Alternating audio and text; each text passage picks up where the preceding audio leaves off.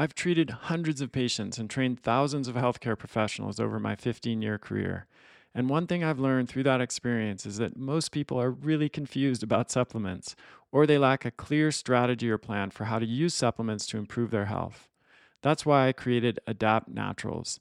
It's a supplement line designed to add back in what the modern world has squeezed out and help you feel and perform your best.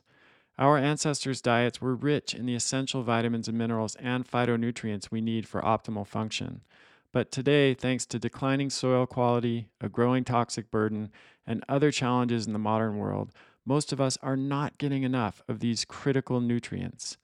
I formulated Adapt Naturals using the principles of evolutionary biology and modern research to fill the nutrient gaps that we face today and replicate the nutrient intakes found in an optimal ancestral diet.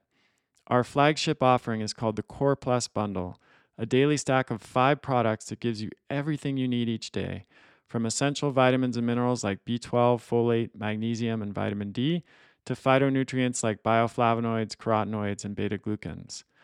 You can also order the products in the bundle separately if that works better for your needs. The Adapt Naturals products are made from the highest quality, food-based, or bioidentical ingredients, from cellular and immune health to brain and nervous system support, to blood sugar and heart health. We've got you covered. Your supplement cupboard is about to get a lot smaller. We also created an app called Core Reset to help you get your nutrition, sleep, movement, and stress management dialed in. Because no matter how good our supplements are, and they are really good, you can't supplement yourself out of a bad diet and lifestyle. The best part is that you get this app at no additional cost when you order the Core Plus Bundle. Head over to AdaptNaturals.com, that's A-D-A-P-T, naturals.com, to learn more and start feeling and performing your best. Hey everybody, Chris Kresser here. Welcome to another episode of Revolution Health Radio. Most of us at some point in our lives, either consciously or unconsciously, have swallowed other people's ideas about what's best for us, what kind of life we should live, what direction our work or personal journey should take. And if these ideas are not questioned and interrogated, we can find ourselves living a life that isn't right for us and not the life that we want to live. I'm really excited to discuss this topic with Terri Trespicio. She's an award-winning writer, speaker, brand advisor, and the author of Unfollow Your Passion, How to Create a Life That Matters to You. Her TED Talk, Stop Searching for Your Passion, has received 7.5 million views as of today. And it's pretty clear that that topic has struck a nerve. And that's because this idea of following your passion as a means toward happiness and fulfillment is so deeply ingrained in our culture that few of us even question it anymore. But what if that's not the best approach? What if following your passion is not a viable path for many people? And what if we don't even know what our passion is to begin with?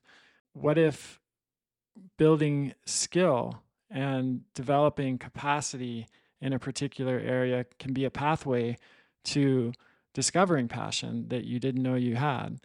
And what if exploring your own creativity, memory, and intuition is the best way to unlock your own unique path to meaning, while also confronting the challenges that can get in the way, like boredom, fear, hesitation, or loss?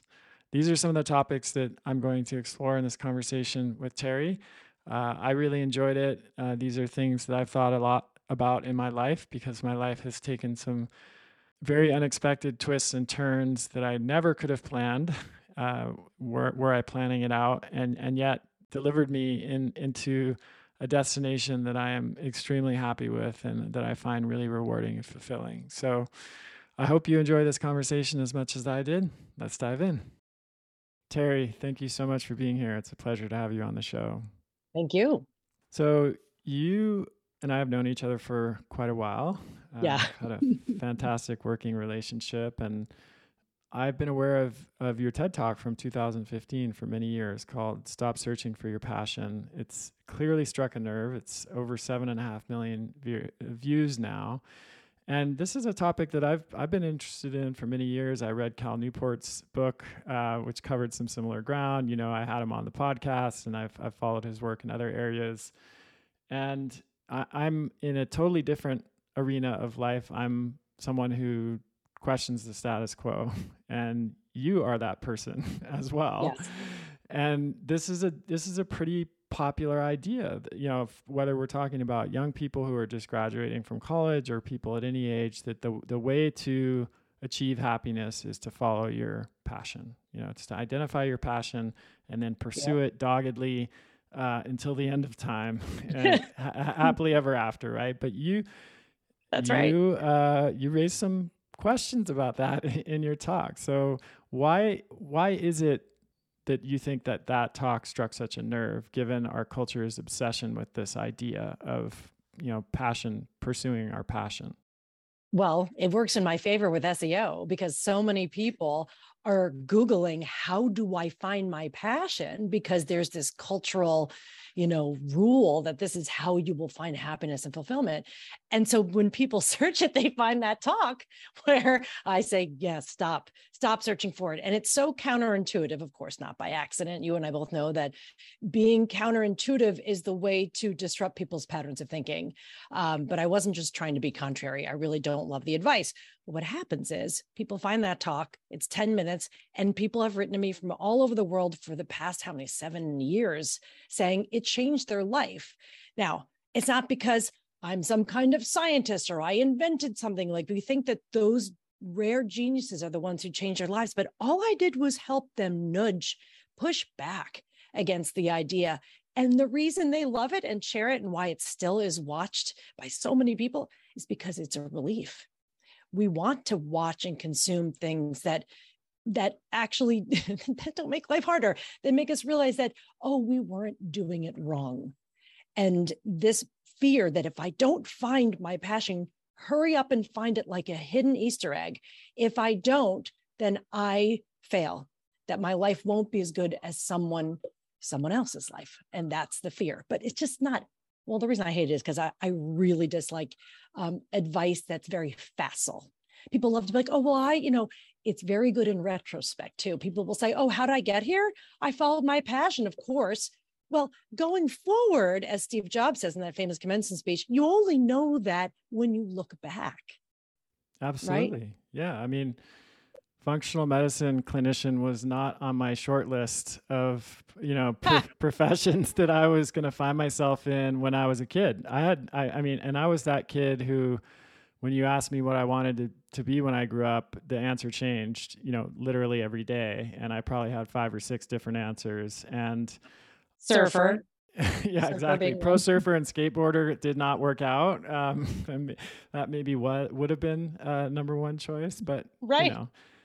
Maybe not. Things change over time, right? And that's a big theme in your work that we're going to come back to later. But I remember distinctly, actually, even at that young time in my life, feeling envious of the other kids who were asked that question, who had one answer, and that answer was the same every year. They were asked, in school, what is that?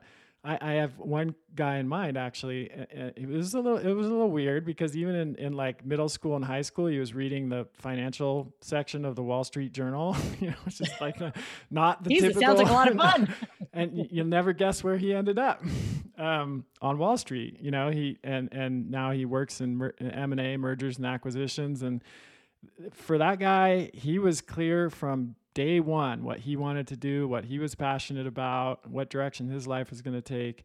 And I remember, I was pretty clear at that time that I didn't want to end up doing what he wanted to do, but I was envious of the passion, the single-minded purpose, and the passion that he had.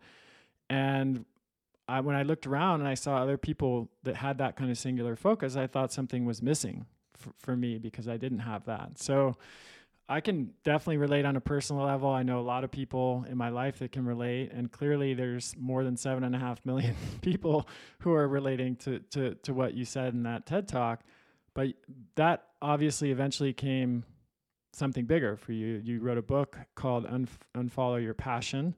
So this evolved into something much more than the TED Talk. So what does that mean to unfollow your passion? Well, I have to hack up on you for that guy, the like 10-year-old reading the Financial Times. What the funny thing is, he's the one you remember. Right. That means most people weren't, right? And that's the thing. For sure. He was an anomaly. He was an anomaly. And here's the thing. Some people tell themselves, say, you probably heard this a lot. People are like, I'm going to be a doctor when I grow up. Why? Because I like to help people. Turns out there's a lot of ways to help people. And sometimes being a doctor is one of the hardest ways to help people. But people who cling to this idea, which is what I'll get to, why unfollow your passion matters, they cling to it for whatever reason. It doesn't always mean because it's the correct divine answer. But later on in life, when they realize all they thought they wanted to be was a lawyer or something, and then they realize they hate it, it's actually then harder to unpack and to maybe to leave because, well, they feel like maybe they've lived a lie. I'd rather discover new truths along the way than feel that I have done something that was a lie or that I didn't really want to do. So that's the heart of it. I mean, to be honest, when I wrote this book, it didn't have a title to the very end. And I knew that it had to connect to that talk because the talk did so well. And of course, my publisher was like, you kind of have to, you can't ignore that monster of a thing. And I was like, okay. But my feeling, you can watch the talk in 10 minutes and you'll get the gist of it, right? But the book is not just going on and on about that one point. The reason I wrote the book was because that's just one piece of advice that we're fed. But when we break that down, we have to start to look at all of the things we've been told about what we should do to lead a meaningful and fulfilling life. And so the book was really my taking down one idea after the other, how I even came up with the TED Talk idea. I heard there was a spot at this TED event first. I didn't, my whole life I wanted to give this talk. No, I didn't. I wanted to give a TED Talk. I was like, I'd love to do that. I wonder what I'll talk about. And the guy said, this wonderful, brilliant curator of this TEDx event, one of the biggest in the country at the time. And he said, well, what are you going to do a talk about? And I was like, well, I'll tell you some advice I really hate is I hate this follow your passion advice. And he was like, tell me more. And then he said, well, what's the answer? I said, I don't know yet, but I'll write the talk and we'll figure it out. That is not how you would normally pitch a TED Talk. But he said, I like this idea. I really like it. I discovered it as I unpacked it myself. But because that was under my skin as a thing that really bothered me, it was really easy to write a lot of pages about stuff that bothers me. But the heart of it is unfollowing your passion does not mean that you don't follow your passion, that you give up on finding one or on having it in your life. The point of it is we have to recognize that we don't have to have, know, or be a thing to live a life that is incredibly rewarding and fun and worth living so that you don't think you're one ticket short of the full ride. I love that idea. And there are definitely some parallels to functional medicine that we've talked about in the past. I think, one is you have to have the diagnosis before you have the cure. And you talk about this in the book in terms of essentially taking an inventory on all of the things that we've swallowed, all of the other people's ideas, other people's beliefs, other people's purposes and principles and plans and strategies and the ways they think that you should be in the world and set up your life. And a lot of that is unconscious because it goes back really far, maybe even to pre-verbal time, times when we were so young, we weren't even really conceptualizing what we were taking in and processing. So what does that diagnostic process look like for you when you work with people and you do workshops and what you talk about in the book? Because I think that's a really important starting place that people can't gloss over. No. And I think that we live in a guru-driven culture. I mean, expert-driven culture. If we go to enough experts, someone's going to give us the answer. And I tell people right off the bat, I don't have one answer for you. And if I did, you should get your money back because that's not fair. I don't have an answer to your life. But what I tend to hear is people saying, I'm stuck. I can't find my way, find my voice. I can't do this. They have ideas about it, not because they can't do it, but because they don't see this, these walls that are around them that are basically maintained by them. They were put there by other people. Internalized critic, cultural expectations, all of the things. But when someone says to me, because I hear this all the time. Like, I'm stuck. I'm just stuck. And I'm like, are you stuck? Or like, if you're on a road and it splits and goes in two different directions, are you stuck? No, you can't go any further till you pick a direction. And because we think, well, we have to pick the right one. I don't know the right one, so I can't move forward. The stuck is often an indecision, unless you are literally in a country where you are under Taliban rule, something where you literally are going to risk your life to do this. That's crazy. And even those brave souls find ways, some of them, to get out from under it. But I'm talking about people who are feeling stuck around things that they're in their head about. And the problem is, if they decide on what they want to do, usually it's between what they want and what other people expect or want of them. The fear is not that I can't do something I want to do. It's that if I do, I will disappoint. And the one trade-off is, if you're going to live a life that is yours, that you really want and love, you better believe you're going to have to disappoint some people. And some people would rather not ever do that. And if you don't, if the biggest goal is, I will please, serve, and fail to disappoint anyone, then that's okay, but that's the life you're choosing. You cannot choose a thing, make everyone love and accept it, and I'll only do that when everything's perfect. And that's the trade-off. That's the trade, but a lot of people aren't willing to make it. It's also, I think, ultimately impossible, because if you're trying to please everyone, you're not, not everyone has the same, is pleased in the same way. And so you're going to end up bending yourself into a pretzel shape and probably even failing at that, because it's an impossible goal to achieve. Yeah. I mean, the other thing that stands out to me about what you said is we have a very linear concept of getting from, point A to point B. And, sometimes the fastest way to get from point A to point B is a straight line, but that's not always true. Right. Sometimes the route is much more circuitous and nonlinear and even fractal. And so this concept of being lost, I think, is somewhat tied to that linear conception of how you get from one goal to the next. Because certainly when I look back on my life, I could look at long stretches of time where if you were looking at it from the outside in, it would not have been clear how it was going to end up where I actually did end up. And it certainly wasn't clear to me. Like I had no idea at various times where I was going to end up. And if I had sat down like with my journal and tried to plan that out as a career path, absolutely no way that I could have conceived of it and figured it out. No possible way. It was a process that was very organic, of essentially putting one foot in front of the other, and sometimes very incremental baby steps, and sometimes steps backward or to the side or around in circles even.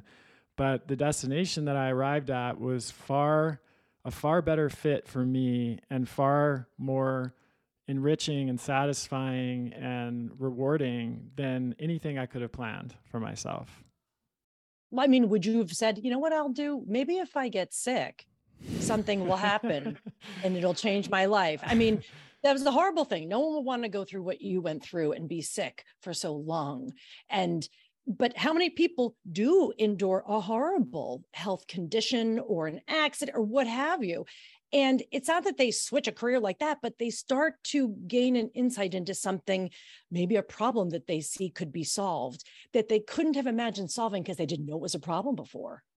And so it's not you. Some people might say, well, you were meant to do this. Like, okay. But if you had a different thing happen to you, you'd probably be doing something different. Right. I mean, the example I give in the book is Barbara Corcoran, who's one of the biggest names in real estate. And I saw her live at the 92nd Street Y here in Manhattan. She was there with a couple of her friends from the Shark Tank, and they were talking about their success. And someone, of course, raised their hand in the audience and said, what role has passion played in your success? And two of the male sharks started and said, well, of course, I've always been passionate about da-da-da-da. And I've always been, oh, yes, it's so important, which is often what people tell you when they had a really good run and they don't know how to tell you how to do what they did. And then they turned to Barbara and said, well, Barbara, you must be incredibly passionate about real estate because you're one of the biggest names in the business. And she said, no, in her Barbara Corcoran way. No, not really. And they said, that's impossible. You couldn't do as well without passion. She goes, I didn't really care about real estate. I loved building a team. I loved sales. I loved making money. She said, I loved having my face in the paper. I was compelled and propelled by growing something big. When Barbara Corcoran first moved to New York City, she got a job answering phones at a real estate company, Gafuni Brothers Real Estate. And she looked around and was like, okay, I guess I'll do this. Like if she had been answering phones at a shoe company, she'd be one of the biggest makers of shoes. So passion, to my mind, and that was evidence right there, and I wanted to stand up and give her a standing ovation for that, is that passion, you're like a lit match. Anything you come into contact with, you can burn that or you can burn something else. But the idea, and I hear this a lot from people who are usually younger than me, well, I wasn't passionate about it, so I couldn't do it. I was like, is that it? I mean, you have passion in you. You can find something in there. Not that you have to stay at a job you hate, but the idea that someone better supply me with it is backwards. Yeah, and the idea that passion just hits you like a lightning bolt, and it's a binary thing whether you have it or you don't, or that great story. Yeah, you start with you must do, like you said, you must do something that you're passionate about to begin with. Whereas, as you point out in your book, and you know Cal Newport writes about this too, that passion is often something that you grow into, that develops over time. As a result of, you know, more familiarity, more skill, which I want to come back to rather than necessarily talent.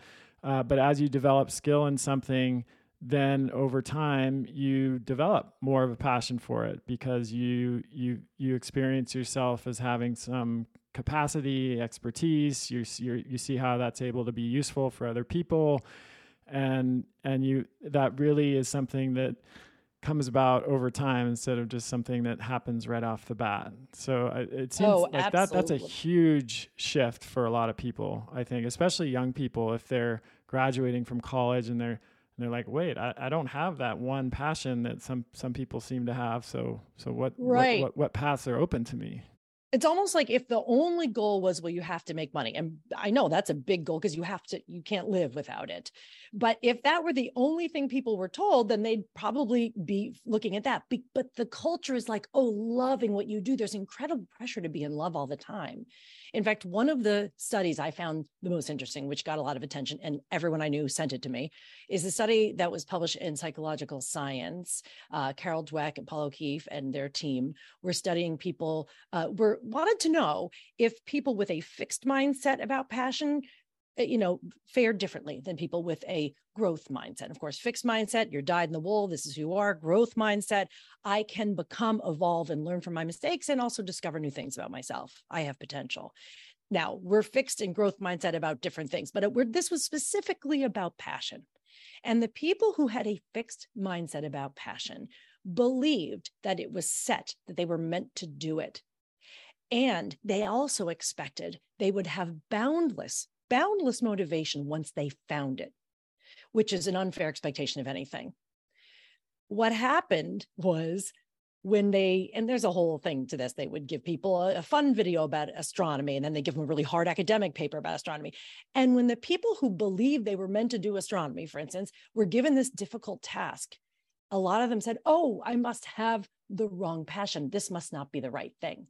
And then they'd have to stop and start again. In fact, people who have a fixed mindset about passion are more likely to quit when things get tough. Whereas someone who, say in my world, I know a lot of writers, a lot of people writing for a living. If you really think you're a writer and after one rejection, you're done, then this isn't the life you want, first of all. But the people who are successful, going to be easy every time you sit down and do it. Good luck with that, right?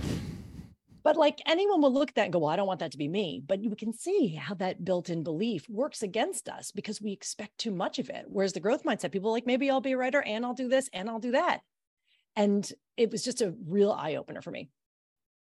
What about the flip side where following something you're passionate about might not actually be the best choice in terms of a career path or you know, maybe getting overly fixated on your passion could blind you to other possibilities or something that might even be a better fit for you for other reasons. You know, maybe following your passion is not the best thing to do in some cases.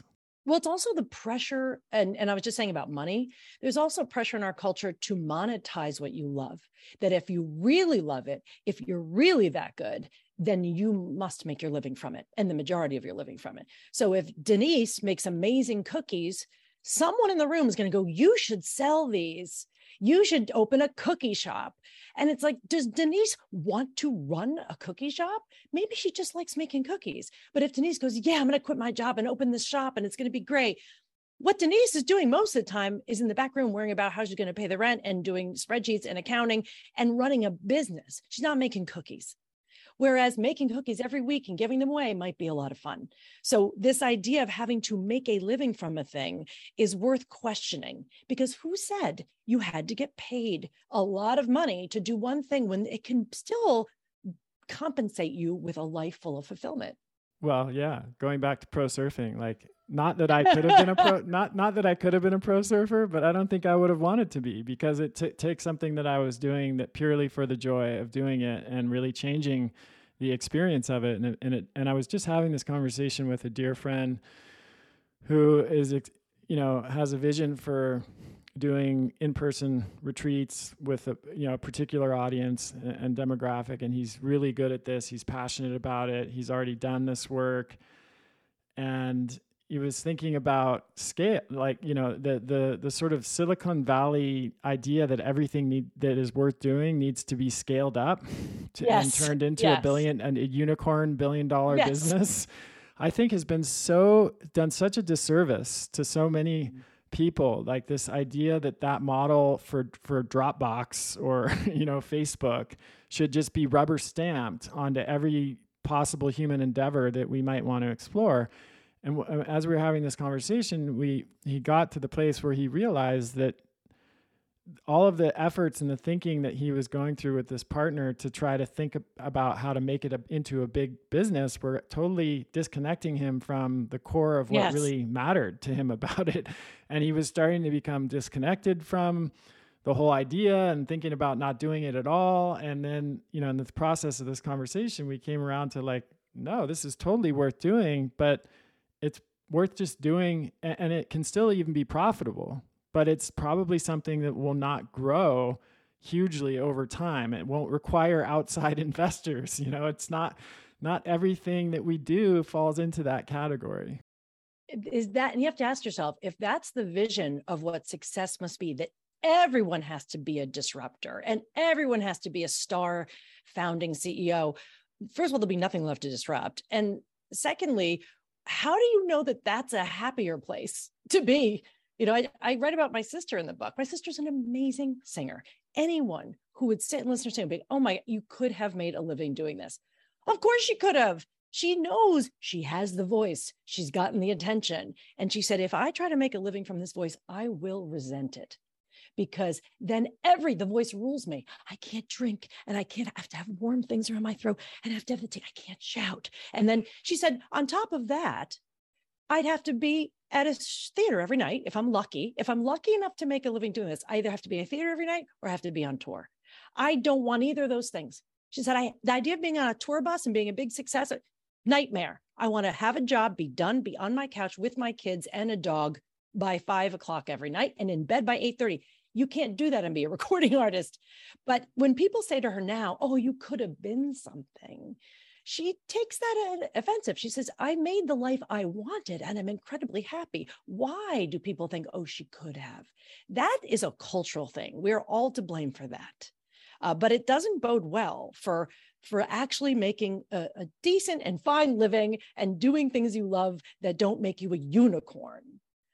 I can't think of things I'd rather be less right now. Absolutely. There's a lot of downsides that come with that, with scale, as anyone who's been through that process could tell you. And so, but it does strike me that I think there is kind of a gestalt that's just the expectation of what comes with success. And you even are seeing that in young kids now, like kids are starting their own YouTube channels, you know, or they're becoming TikTok influencers. And, you know, if they went out and did a lemonade stand and it was successful, then, you know, they're scaling their lemonade stand to multiple different neighborhoods. And it's an insidious idea that I think is become so woven into our culture that few people mm-hmm. even question it now. And it's right up there with this idea of self-improvement, which you talk about in your book, and you have a self-improvement. Oh God! So you have I want to talk about your perspective about this, but just the context. Like for me, this has always been a little bit of a razor's edge because because you know, on the one hand, I'm deeply invested in developing and growing in my life. Like I want to be able to communicate better with my wife and my daughter. I want to feel, you know, to be able to connect with them more deeply. I want to be able to become aware of the ways that I get in my own way and to have the satisfaction that comes with being a clear vessel, like being able to really function in my highest purpose and connect, like I said, connect with people, to be a better listener. That could be called, some people would call that self-improvement, but in my way of thinking about it, that's just becoming like growing into myself, like becoming more myself, essentially. But it's really tricky because there's this whole industry out there, which is based on the idea that there's something fundamentally wrong with you, with us, with me, and that in order to be happy, we need to fix all of those things that are broken. So it might seem like a subtle difference, but it's, I think, a huge difference and a difference between, you know, being happy and being miserable, really, and when it comes down to it. So yeah, break that down, like how you look at that. Well, self-improvement is tricky because we always have to remember the culture and the society we live in. It's an industry. People are making money off books that help them be their best selves. I'm one of them. I understand it. People are selling courses, doing all these things. I think that it's one of those things where most of the people who are in that space talking about this are well-intentioned. I believe most of them are. I don't think everyone's out to trick people into being, but no one wants that, right? But the tricky thing is the word fix. It's about where you begin from. If I begin from a place of lack, well, I don't know anything. So everyone has to fill me with their knowledge and tell me how to do stuff. I either come empty and useless until someone puts that meaning inside me, which is, you know, not really true at all. Or I'm this thing, but I'm damaged and broken because of things that happened to me, and I can never unkink that hose, and I'll never be right. And so there's that idea, both negative ideas. The word fix is something I've gotten hung up on because I was like, well, let me think, because I really like to look at the words, look at the language, the things that we're using to describe these things. Fix, to affix, to fix is to fix, to secure in place. So if you have a pipe that's loose and water is spraying, you need to fix it because it needs to be secured in place. But the idea that you, in order to be a better person, to be a happier person, better, whatever, you have to be fixed means that you have to be secured in place. And it's the opposite. We already talked about how being fixed around things doesn't help us at all, really. And in fact, what we need often is the opposite. We need to let go. We need to loosen up the grip on who we think we can be, what we think will happen or should happen, our big plans, all the things we have on the list of what we're going to achieve. Letting go of that has been one of the most powerful things for me personally, as someone who, like many people, suffers from like generalized anxiety disorder, right? Like I'm nervous about something. But my mother always said to me when I was little too, all my whole life, honey, just try to go with the flow of it. Like, just try to flow with it. And I was like, trying, but that is true. Flow is the opposite of fix. So it's fine. Read the books. They inspire you. They make you feel good. If something makes you feel bad, it's probably not right. But the idea that you are the problem is not the problem. Our culture is sick, and we're trying to thrive inside of it, as you do in your world of health, of knowing that we've overdone everything in our world and need to achieve health by going back to our ancestral roots. I feel like that sense of wholeness is what I would like people to feel. So you asked me earlier, and I didn't answer the question. You said, I didn't get to it. You said, well, what do you do? What do you say to people you work with in workshops? And I think it's pretty important to mention this now.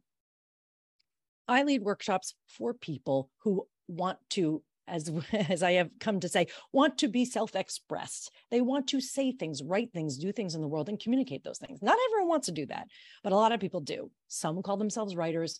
Others say, I'm not a writer, but I want to do those things. And the key here is that I was trained in a method. This changed my life. I didn't come up with it. It's a method called the Gateless Method. It was created by a woman named Suzanne Kingsbury, who's an editor, and she works with writers, and the writers were all blocked. How do I get them to tap the genius part? And she's done a lot of study on this, and I learned from her that focusing on what's working, not on what's not working, is the best way to get yourself in flow, to create, to communicate, to do all the things we want to do. Most workshops, coaching, whatever, like, well, let's look at what you did. Let's look at that flaw. Talk therapy often focuses on let's look at and talk about what went wrong. There's always a place to address problems and conflicts. But in the work I do, my role, I feel, is to get people kind of on fire, to generate and create whatever it is that will bring them meaning. And as a critical person myself, I had to unlearn the looking for flaws. And we teach what we most need to learn, right? And so in these workshops, I've gotten to be a better person because we emphasize listening. We write something on the spot, even people who don't write at all. We read what we wrote out loud, terrifying, but not because we don't say, you know what I would have written, and you know what you should have said, or why did you do that? There's none of that. We look at the work itself and we focus on what was strong. I love that moment when this happens. What a fantastic use of that detail. And the person, rather than feeling judged, feels completely seen. Not, oh, am I pretty enough? But like my, not looking at your appearance, anything like, it's the work. And what do we want? Fulfilling work. How do we do that? We have to look at what's working. And this changed my life. It's really how I was able to write a book. So I was like, I wouldn't write a book. No one's going to read a book by me. That went away when I learned to just write. And so I mentioned it because your whole comment about linearity and we have to go in this direction, we have to do this. What happens when you really open up and allow people to come into their own thoughts and get them on the page is that they discover all the rabbit holes, all the intuitive and undiscovered paths that lead them to things they love that you cannot find linearly. Let's talk amino acids for a moment. On my recent episode, Why Amino Acids Are the Building Blocks of Life, I discuss why we need amino acids at all stages of life and how Kion Aminos can help you live a long, active, healthy life. To truly understand just how vital amino acids are for health, think about your body and what it's made of. You've probably heard before that it's made up of mostly water. What you probably haven't heard is that everything else in your body is 50% amino acids. These building blocks of life are essential for health and fitness. This is why Kion Aminos is my fundamental supplement for fitness. I drink them every day for energy, muscle, and recovery. Kion Aminos is backed by over 20 years of clinical research, has the highest quality ingredients, no fillers or junk, undergoes rigorous quality testing, and tastes amazing with all natural flavors. So if you want to naturally boost energy, build lean muscle, and enhance athletic recovery, you need to get Kion Aminos. You can now save 20% on monthly deliveries and 10% on one-time purchases. Just go to getkion.com/Kresser. That's GETKION.com/Kresser to get my fundamental supplement for fitness, Kion Aminos. Vitamin C is a critical nutrient for immune function and antioxidant protection. Yet most people don't get enough in their diet, and most vitamin C supplements contain synthetic forms, GMO, sugar, or allergens like soy or corn. This is why I recommend whole food forms of vitamin C, which contain the full spectrum of vitamin C activity without GMOs or other junk. And my favorite whole food vitamin C product is Essential C from Paleo Valley. It's made with 3 of the most potent vitamin C-rich superfoods on the planet, one of which is 120 times more potent than an orange. Nothing synthetic, no weird questionable ingredients, just food. Right now, they're offering my community an exclusive 15% off discount. Just go to paleovalley.com/Chris and use the code Kresser15 to get 15% off. Yeah, this is, it's really resonating. I think you know this, Terry, from our work together, but this is one of the primary differences between health coaching or any kind of coaching and therapy or, being a doctor. you know, doctors give advice, and they try to fix what's broken. That's sort of inherent in the, you know, that's the expectation that the patient comes in with. Hey, this is broken. It's not working the way I want it to. You, doctor, fix this. That's sort of the implicit agreement. Whereas in health coaching or any kind of coaching is based on positive psychology, which is what you're referring to. And that's the idea that we get bigger gains when we build on what's already working, rather than trying to fix what's broken. And I think where people get stuck there is the idea that, oh, well, that means I'm just going to have to live with those things that are broken for the rest of my life and never expect any progress. Like, there's this sort of, I think that straw man thing happens. But what really happens, and what you were alluding to, is that when we are able to transfer skills or apply what we know, helps us in areas in our life that where we thrive to the areas of our life where we're more challenged. That's a more likely way to make progress than approaching it from the it's broken, I'm broken kind of framework. I'm incapable. Like, right. It's more like, how can I take what I'm really good at over here and kind of study that and see, or what are the basic, why am I good at this? How am I good at this? And how can I take those things that I already know and do well and apply them to this thing that I want to improve over here? Again, somewhat of a subtle, might seem like a subtle shift or even just semantics, but it's so not. It makes all the difference in the world. Absolutely, because it's validating. And that's why I mean, it's important in a coaching relationship, in a group, you know, any of those things. Say on a team at work, most people do not spend the time or effort to validate what's working or what's good. They assume you know what's good, and let's save time and just go to the problems. But if in the spirit of productivity, you want to just go fix, what you're really doing, and this is particular with teams, you're kind of nipping things down to the bud. You're not allowing ideas to take root, because the minute you cut someone off and tell them that idea, we tried that last year, Louise, it didn't work, remember? Oh, well, now Louise isn't going to say anything. So we get pushed down. This, what you're saying, why coaches are so important, why the workshops I lead and other teachers like me lead are important, is because no one pointed out what was working. And therefore, how are we supposed to know to do more of it? If I say, Chris, your skill here is so powerful, did you ever think of doing that over here?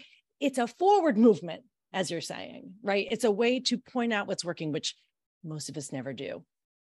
Yeah. I mean, it's a paradigm shift that I'm seeing happen in a lot of different areas, which is great. Like, I'm encouraged by that, because I think it's going to serve people so much better. While we're on the topic of debunking some pretty persistent myths about how we can actually live into this life that we want to create for ourselves, what about this idea of getting out of our comfort zone? That's it. I think this is another razor's edge too, because I can objectively look at my life and say there were lots of times and, you know, up until very recently, and I imagine this will continue, where there was a direction I wanted to move in. I knew that in my gut, and yet there was some fear or resistance that came up, and I didn't let that stop me, and I moved forward, and you know, it was a huge, but again, that's maybe slightly different than what we're talking about with our comfort zone, which is like, if I'm naturally an introverted person and I don't enjoy being in situations where I'm constantly having to talk to a bunch of strangers, then should I constantly put myself in situations where I need to talk to strangers, because that's getting out of my comfort zone? So again, I'm just setting that up. Those are like two different ways that I think about it, where in the first case, there's actually a benefit to moving through the fear or the hesitation. But in the second case, there's no real benefit to continuing to put myself in those situations if I'm just more comfortable being, you know, in a smaller group of people or just one-on-one with people. What do you think? Yes. Well, I think probably in your line of work, since you're a known entity, probably once or twice a year, you're going to have to be in a room with people you don't know, right? We all have to do that because it serves another goal. But the idea that I should do that more because I don't do enough. We already know our society favors the extroverted and wonders what's wrong with the introverts who would really rather stay home. Thank you very much. I'm right there with you. My theory about the comfort zone comes from again, something that annoys me when people tell me I should be and be okay with being uncomfortable. And this rides the line of, and I'm going to say it, privilege, because people who have to deal with real hardship and real discomfort don't make a pastime of seeking discomfort because it's great for personal growth. That is the playground of the privileged. If you have to find ways to be uncomfortable, well, you're very lucky. Most of us spend most of our time slightly uncomfortable, even in your house, even thinking about like Sunday night, how many people are up, can't sleep because of what's just because Monday's coming. The understanding or the assumption is that most of us are just kind of comfortable, too comfortable. And in the name of progress and self-improvement, you should get out there and work harder and be scared. Do something every day that scares you. Getting out of bed is pretty scary considering, you know, so this idea, I'm just flipping it. I'm not saying that you shouldn't take risks, that you should be complacent. I don't do either of those things. I don't favor staying where you are because it's too scary out there in the world. My perspective is the goal isn't discomfort. The goal is comfort, because even the dudes who like are going to go into their those overheated tents and meditate or do whatever they're going to do, crazy, walk on hot coals. I've done it, nutty stuff. If they on the way home are upgraded to first class, they're going to take it because we love comfort. We like to dabble in it to test ourselves, dabble in that discomfort. You want to do that? Fine. But Chris, as a woman, I'm going to say, I don't like when men tell me I should be uncomfortable and being okay with being uncomfortable, because it's something very dangerous there that, well, I should be uncomfortable. I mean, that's going into terrain that we weren't going to cover anyway, but I think it's important for women to realize it's not okay to just tolerate discomfort, which, by the way, women through all of time have. And I say to men who tell women to be uncomfortable, you wouldn't last a day in my skin. Like, we're uncomfortable, trust. My goal is to expand the comfort zone so that I am more comfortable in more places. For instance, I took a stand-up comedy class years ago, and I started doing it for a couple of years. I wasn't learning my, talk about doing something for fun and not because you're earning any money. Stand-up comedy is a great hobby. If you'd like to try that, you will not make a dime. But I didn't do it because, like, you know what's scary? Stand-up, which it is. I think I'm going to do that just to get out of my comfort zone. That's not why I did it. It's because I'm also a professional public speaker, and I think comedians are some of the best public speakers ever. And I wanted to learn that skill. And I didn't want to discover, do I have some secret crazy talent? I know what I sound like. I know what my humor is. I want to learn how to engineer a joke and deliver it on stage. So I learned it. But in that first, day, we were all getting up to do it. And we're like, all right, why are you here? Why are you here? One guy's like, what's on my bucket list? And I was like, oh, okay. So you're just here for the day. Like, you're not really in it. But when you say that, when you say, well, I'm just going to try it, doesn't really mean anything, then you're not all in. You're not all in. And so I am committing to continuing to be uncomfortable enough so that when I get on stage next time, I am more comfortable doing that. And so the idea for not letting Chris Kresser sit in a box in his house and never leave would be that he has to go out occasionally so that it is a little more comfortable than it was last time.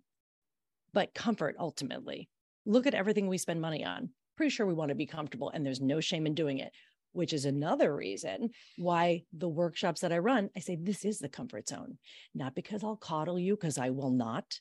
Not because I'll compliment you, because that's not helpful. But because when people say it's a safe space, they're not clear usually. Is it safe for you or safe for me? And so really a safe space is we don't judge you. We look at the work, we support and listen to what your ideas are. And to me, that's the ultimate in comfort, knowing I'm not going to be criticized. And the rest of the world doesn't like that. So, yeah. I mean, I just want to emphasize again, because I do think I've seen a lot of people get stuck here, and I think it's just worth kind of riffing on a little bit more, where at least I'm not saying, and I don't think you're saying, that it's not valuable to, like, if you feel drawn to move in a certain direction for good reasons, and there's fear that comes up or hesitation that comes up, and it's uncomfortable to move forward, that's not worth doing in some cases. Oh, but, yeah, you're right. Of course. And I'm not saying that you're saying this, but I know that some people will say, oh, cool, I can just stay here. Interpret it this way, right? And that's our monkey minds doing the monkey mind thing. the difference, again, like going back to positive psychology, like this is a fundamental tenet of positive psychology, again, is that like if there's something that comes easily to you and where it's easy for you to get into a flow state with and you're naturally good at, there's nothing wrong with building that, you know, with moving in that direction. Like I think there's this kind of pervasive mentality in our culture that we'd be better off instead of applying more effort in that direction of something we're already good at and that already comes easy.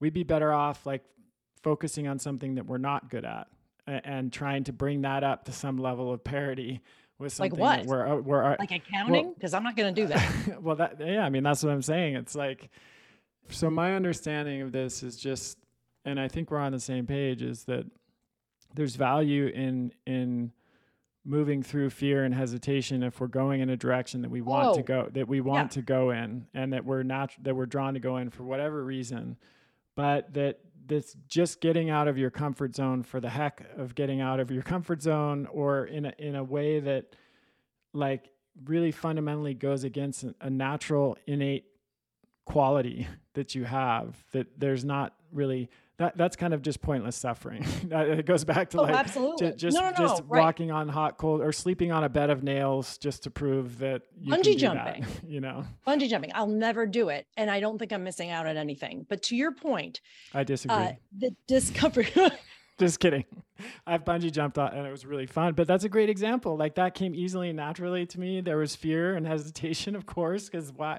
If there's not, there's something wrong with you and you're going to jump off a bridge. But I really wanted to do it. I didn't do it because to do it. It wasn't about getting out of my comfort zone or overcoming that fear. It was like, hey, that looks fun. Oh my God, I'd rather deliver a keynote naked than jump off a bridge. Absolutely. But the thing is, you know, you've taught me a lot about coaching, about specifically how health coaching works and doesn't work. And I know you've trained lots of people on that. You know that in order for someone to move forward, the discomfort of staying where you are has to be bigger than the fear of moving forward, right? So there's always fear in moving forward. I'm afraid of everything and I do it anyway, knowing that I want to make that something that's mine too. And if you don't move forward because you're afraid, but where you are becomes untenable or just annoying, and you say, but it's easier to say here, you will just stew in resentment your whole life because you'd rather do that than encounter a moment of fear to try something else. I'm someone who will try, not everything clearly, but some things. I get uncomfortable when I'm stuck somewhere too much. So if you're feeling stuck and if you're feeling uncomfortable in what was comfortable before, then that's all the more reason to push out and try something else. I think I just don't like the bravado of it. I think that's what it is, like, come on, like that kind of vibe where I'm like, I want to do it so that I'm more comfortable later. That's the goal. Make it so that I expand my comfort zone so big that at the end of my life, it's a lot bigger than it was when I started. Yeah, that makes sense. And sometimes I think the flip side of this is that discomfort can be a sign that something is not right. You know, if we're in, for example, a certain relationship or a career or doing something and we're noticing constant discomfort, it's worth, checking into that and seeing what that's about, not just bailing, I think. But if it consistently comes up, then it might be a sign that something needs to change or we need to move in a different direction. The discomfort is a sign. That's exactly what it is. And you listen to it, but the world's a scary place. There's fear, whether you push ahead or not. So if you're trying to avoid all discomfort, you're not going to be able to do it. So if you're going to endure a little in order to be more comfortable, make sure it's in a direction you're doing intentionally. Yeah. So we touched very briefly earlier on skill and like how developing skill can actually help build passion, even when it's something that you weren't originally passionate about. This is another area where I think there's a real celebration of the wrong thing in our culture. So talent is what is celebrated most. Like, wow, that guy's got talent, or she's got talent. She's amazing. She's so talented, which is in some way a really...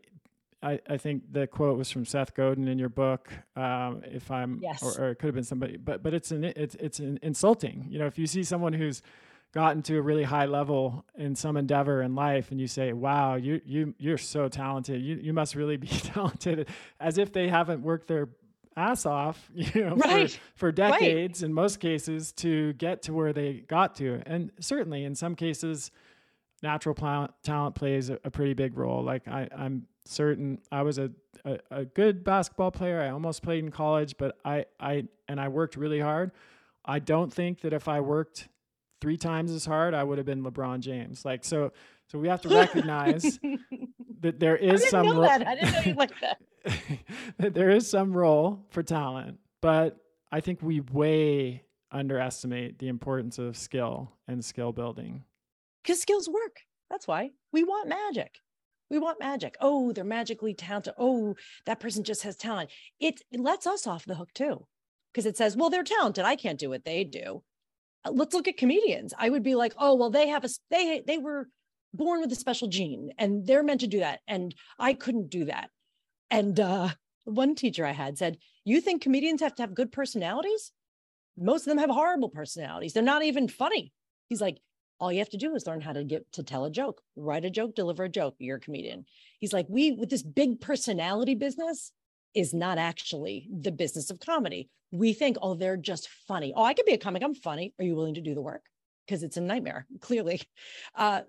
Your point about, oh, there was something else about talent and skill I wanted to say. Yeah, talent is overestimated. And the skill means that we'd have to be willing to work at it. And you don't have to work at all the things you could do. There's only so many things we're going to do. But people say this to me. Okay, so that's something people say to me. Oh, you're so good. You're so good on stage. You're so good. And you're just a natural. You're a natural. I am not a natural. It appealed to me, something in me, it appeals to me to speak in public and all that. But to say someone is a natural is very insulting in a way, not very insulting, but it's an oversight. I would much rather say, wow, clearly you've worked very hard on your craft and you've worked hard to be that good. When you say natural, you undermine your ability and my work. It's just not right. It's not helpful.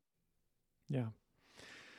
Well, I think we have time for one more myth or pick one, pick a myth, any myth.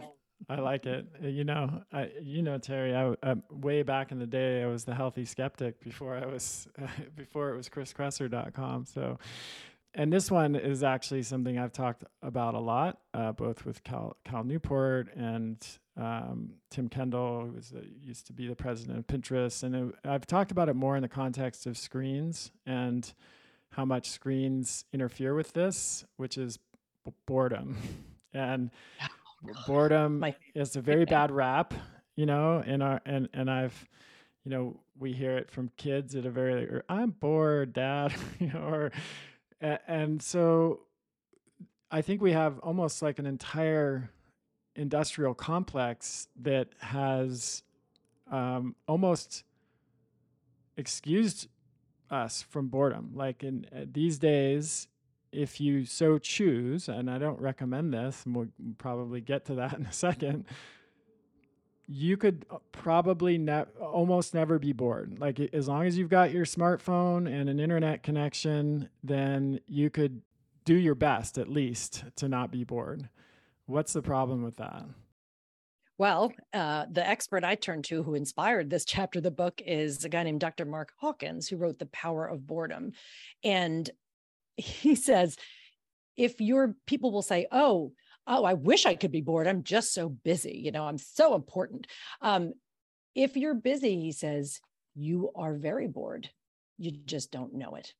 And it's this kind of busy thing, like scrolling and typing and da-da. We have a lot to keep us busy, a lot to keep us distracted, but what we're not doing is getting in touch with the boredom. We're running away from it, right? And the fear of boredom is actually the real problem, because boredom, he describes it as just space. It's just this kind of where all meaning falls away, because you can have all the shows on TV, you can have all the things and be like, I don't feel like watching any of it. We've all go through that. It is part of the human condition. It cannot be engineered out. The risk of not allowing yourself some boredom is that then there is no space. There is no place for your unicorn idea to emerge. There is no space to wonder what actually matters. Because if you're saying, I'm so busy because everything is so important, we all know that means nothing's important. But if you were to stop and have nothing, quiet, I mean, nothing playing, doing nothing, you face the void. And that's so terrifying that people would rather be busy. Because if you stop and you don't work for a day, say you just take one whole day, you don't do any work, and the world doesn't fall apart, the question is anything I'm doing really meaningful? Does it matter? And so the busyness is a way to reassert the importance of everything, including ourselves. But if we're willing to sit in the boredom, that's actually where, speaking of magic, that's where things emerge.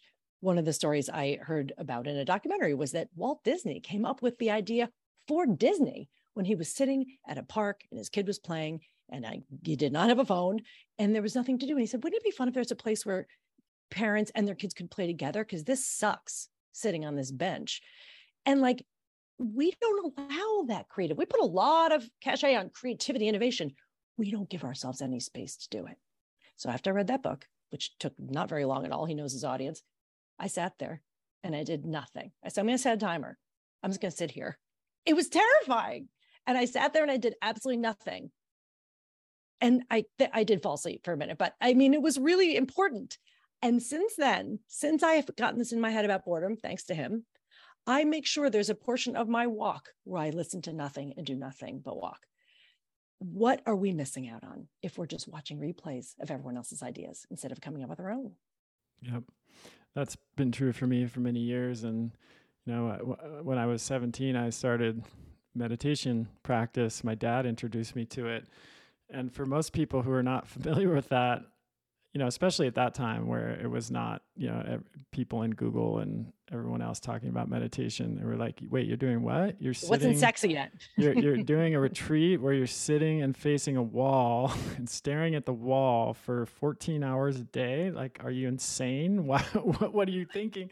It does sound crazy. And then, you know, now, like, most of my best ideas come when I'm on my mountain bike or I'm skiing or I never listen to podcasts or music, even music on those kinds of things, because I just know that that's where that space that opens up when I do that is what allows for those new ideas or, you know, reflection, making sense of our own experience. There's the default mode network kicks in where there's sort of the self-review and all of this stuff that actually the brain is incredibly active in those periods. That's what we know. Like, we think that boredom is a state of nothingness or nothing's happening. On the contrary, there's a ton of stuff, and they've done brain scans on people and they see all this really rich stuff is happening. It's just not stuff that we're necessarily consciously guiding or directing ourselves or that's even coming to us in the form of thoughts that we can interpret. So